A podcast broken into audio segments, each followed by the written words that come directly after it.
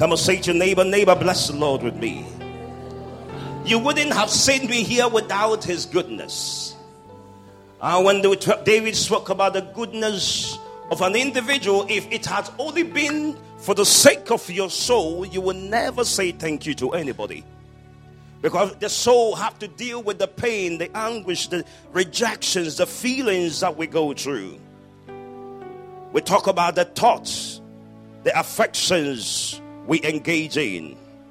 David wants you to know that there is a need to command your soul, to tell your soul, bless the Lord, and forget not all his benefit. Praise the Lord. You will not understand benefit. Yesterday, I was talking to a gentleman who has been paying insurance for some time now, and a building they've insured the property on. They found out that there was a deformity, there was a problem. The, the landscape was rotating, so because the land was rotating, the building block is also shifting gradually. And they heard about this two weeks ago, and everything that looked so beautiful and no problem became a problematic one. So they stand up to look at the insurance policy, and somebody told them, Your insurance must make provision for that. But when they checked, they realized that as part of the exemptions, it was categorically stated and emphatically, clearly, without any iota of ambiguity, that we don't make provision for the rotation of the land. In other words, it means that that benefit is not included. But we are grateful to God that there are numerous benefits we receive that we are not qualified for, but because of His goodness. Praise the Lord. I want us to get some time and worship God after I've expanded the aspect of thanksgiving. I just want to skip it through. The word soul here is equivalent to the mind and the heart. My mental and moral power as capable of understanding and appreciating His favor. The soul of man was made to praise and bless God. That was the provision made for that. To enjoy His friendship, to delight in His favor, to contemplate His perfection it can never be employed in a more appropriate or more elevated act than when engaged in praise. Praise the Lord. This is my, the aspect I will never forget. If if there is somebody who can forgive you in life, value that person, treasure that person. The Bible said, Who forgives all thy iniquities. The Bible said we were separated from his presence because of our iniquities. That which exempts you from enjoying the benefit of God is iniquities. And therefore, if somebody can take it off, and he himself is the only one who can take it off, and he gives you provision into the presence that you were disqualified from, from your own self, I pray this day that the grace of God will open your eyes to see why you must thank God. This is mentioned first because by the pardon of sin, that which prevented our receiving good things is taken away, and we are restored to the favor of God, which ensures good things to us and bestow them. I was watching a movie I'm not quite a one who watch movie, but I went to the TV lounge and I saw my Minister Mary watching a particular movie, and and I was a bit concerned about the movie. So what I tend to do was to sit and because I don't spend a lot of time in, in the TV lounge, I decide to ask questions. And every time you ask questions, you some people who are very good in watching movies, and uh, I'm the one who just watch a movie and just tell you the whole story and just but if they dare hide anything in the character or characters, I will omit it. But there are some people who can read even behind the scene.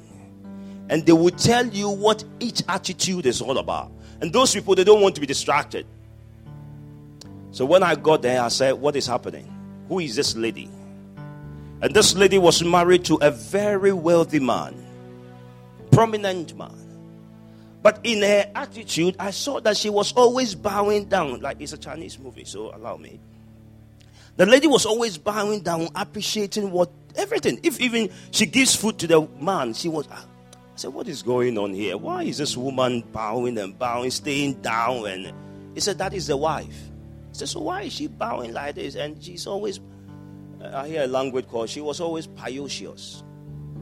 Allow me, allow me, just two minutes. And I was wondering, and I was told the story. And I was told that this lady, this story is like Cinderella. This lady has been abused, and I watched some of the stuff that was done to her. The, her, the, the family she was in, they could put her in a very dark room, shut the door there. They could hold her head and stick it in water for some time. This woman was suffering. So even though she has come out of that kind of situation, she was still having that kind of nightmares. And luckily, she was married to this man who was so great. And by standard, those who abused this lady, there were young ladies, uh, some of them, the mother, the, the daughter of this woman who abused this lady happened to have daughters at the same age. And this daughter saw this man dressed nicely, elegant, and coming around. You know, you know the kind of men who can walk into a place and people look at them like Jesus. So this lady saw this lady whose mother abused this young woman who is now married to the great man, admired the man passing by. And the part that really broke my heart was this lady was once there and she went to the man she was going to be engaged with. This man has fallen in love with this woman for no reason. And this lady got up one time and came to the man and said, Man, I have nothing. In that movie, everybody has got a gift. And such as everybody here has got a gift without knowing. If you don't even know, you have a gift. So this lady went and said, I am not even worthy of you. I am not good enough. I don't have a gift. I didn't go to school. I ended elementary school and all of that and all of that. And the man said, I don't care. I just love you the way you are. What am I talking about?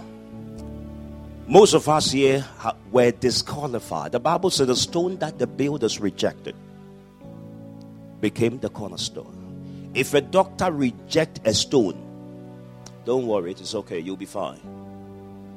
But if the builders reject the stone, it means that you will go nowhere.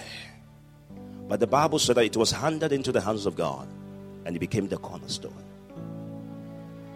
Even in our disqualification, He qualified us because of His goodness. And I like the part where I said it few when I saw this revelation, it baffles me. The Bible says he he healed, he healed all. Come on, somebody, he healed what? All our diseases, spiritual diseases, soul diseases, whatever disease, economical diseases. Some of us have been so we don't know the we don't understand the word disease. I said it to you uh, one a year ago. The word, the word is made up of two words. The word disease is made up of two words. The first one is against. This means D I S. It means against. Hmm? And the other word is ease. Ease means for something to come to you with the absence of difficulty or struggle. So it means that when you took away your diseases, He took away anything that will interrupt, anything that will obstruct, anything that will partition, anything that will hinder any smoothness of things coming to you. Some of you, your disease could be relationship. Good things cannot come to you. You have to struggle for everything. I pray that the spirit of these will be broken from your life. Every disgrace will be broken from your life. every discomfort will be broken from your life. Every disappointment shall be broken from your life.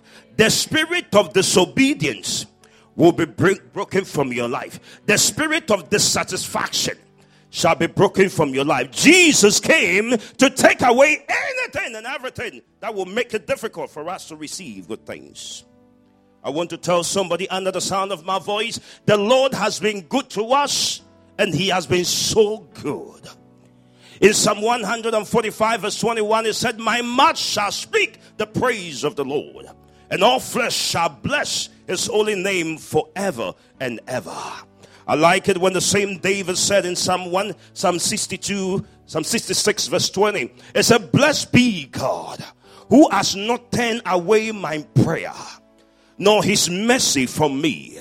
Psalm 172, Psalm 72, verse 18. It says, Blessed be the Lord God, the God of Israel, who only does wondrous things. When you meet God, He does wondrous things. And we'll be ending here. Then I wanted to sing one or two songs to bless him. You want to lavish your praise to him. Lamentation. I like it when the prophet who laments, so man called Jeremiah, the prophet Jeremiah, who lamented, it said, The steadfast love of the Lord never ceases. His mercies never come to an end. He said they are new every morning. He said, Great is thy faithfulness. He said, God's love is not on the platform of reciprocity. His love is not subjected to all reciprocity. What does it mean? It is not reciprocal. When you are nice, it's nice to you. Otherwise, the word mercy wouldn't be there. Praise the Lord.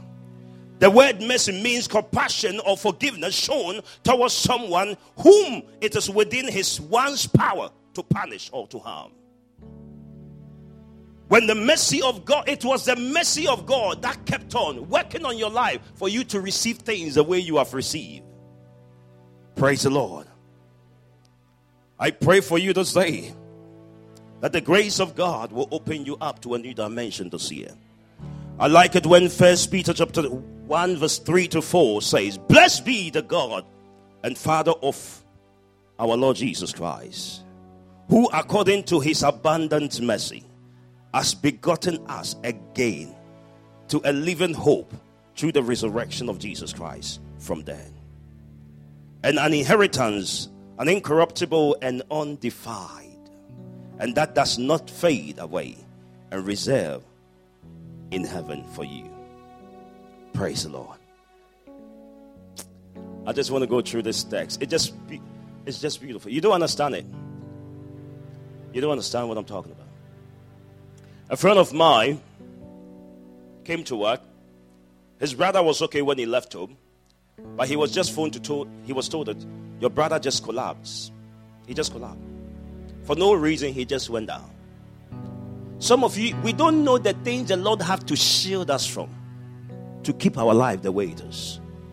Not because of what we have done, but because of His mercy. I like it when the Psalm 136 said, Oh, give thanks unto the Lord, for he is good. For his mercies endureth forever. Oh, give thanks unto God of God, for his mercy endureth forever. When I read this, I was wondering do you know some people show you mercy because of what they will get? Bear that in mind. But the David is trying to tell you it is not because he wants anything from you but because he delighted in showing mercy. Look at now, understand this text carefully. It said, Oh, give thanks unto the Lord, for he is good, for his mercies endure forever. Oh, give thanks unto God of gods, for his mercy endure forever. Oh, give thanks unto the Lord of Lord, for his mercy endure forever. To him who alone does great and wonders, for his mercies endure forever. To him that by wisdom made the heavens for his mercies endure forever. It said to him that stretches out the earth above the waters, for his mercy. All of this was done under the mercies of God. Read the whole text. I want you to stand in your feet. We just want to thank him You will just want to thank Him. I don't know why there is somebody here. I don't know, but you have a child. By medical standard, you were told so many things about that, that child. And by grace, that child is still alive. I want you to delight and say, Thank you, Father. Father, we thank you. Let me have the drama. Father, we thank you. Begin to thank Him. Begin to thank Him.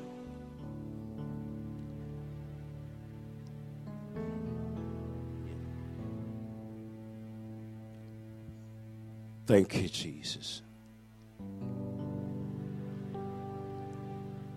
We thank you, oh Lord. We thank you, oh Lord. We just want to thank you, Lord. Just want to thank you. Lord. we just want to thank you, Lord.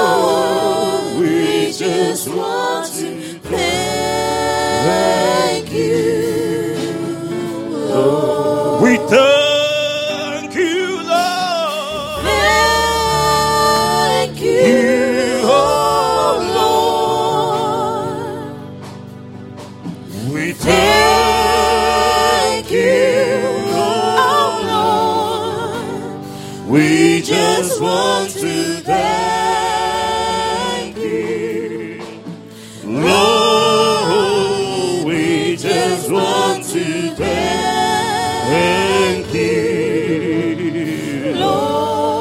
begin to thank God for His goodness, for His kindness, His protection.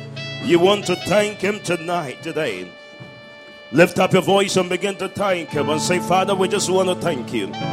We just want to thank you for your goodness. We just want to thank you for all you have done. We are grateful in the name of